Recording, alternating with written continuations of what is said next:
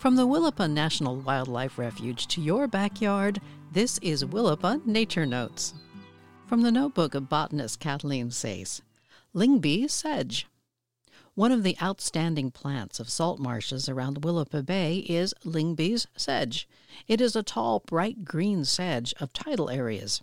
In spring, it grows up to around five feet tall and dies back in the fall to brown, stubby crowns.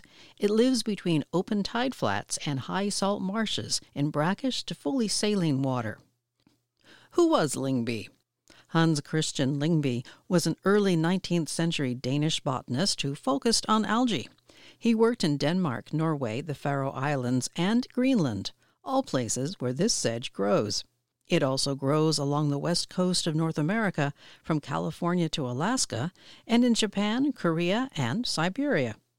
Lyngbye's sedge begins growing fresh green leaves in late winter.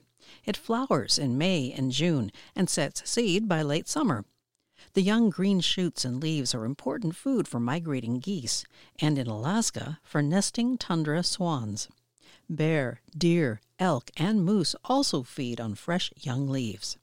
The large seeds are food for brant and ducks in fall and winter. So many seeds are shed by this plant that dense windrows form along the edge of marshes. This sedge grows in dense meadows, often lining sloughs such as the main slough at Leadbetter Point in the Big Salt Marsh and at Tarlatt Slough. As leaves decompose each fall, their carbon and nutrients float off and feed the estuary's food web. Coastal tribes in the Pacific Northwest use the leaves and rhizomes as fibers for weaving. In Iceland's Lyngbye's sedge is an important hay and silage crop with yields of 8 to 12 tons per acre. 4 to 6 tons per acre is a good crop weight for hay, so this sedge makes a lot of hay. Willapa Nature Notes is a production of the Friends of the Willapa National Wildlife Refuge.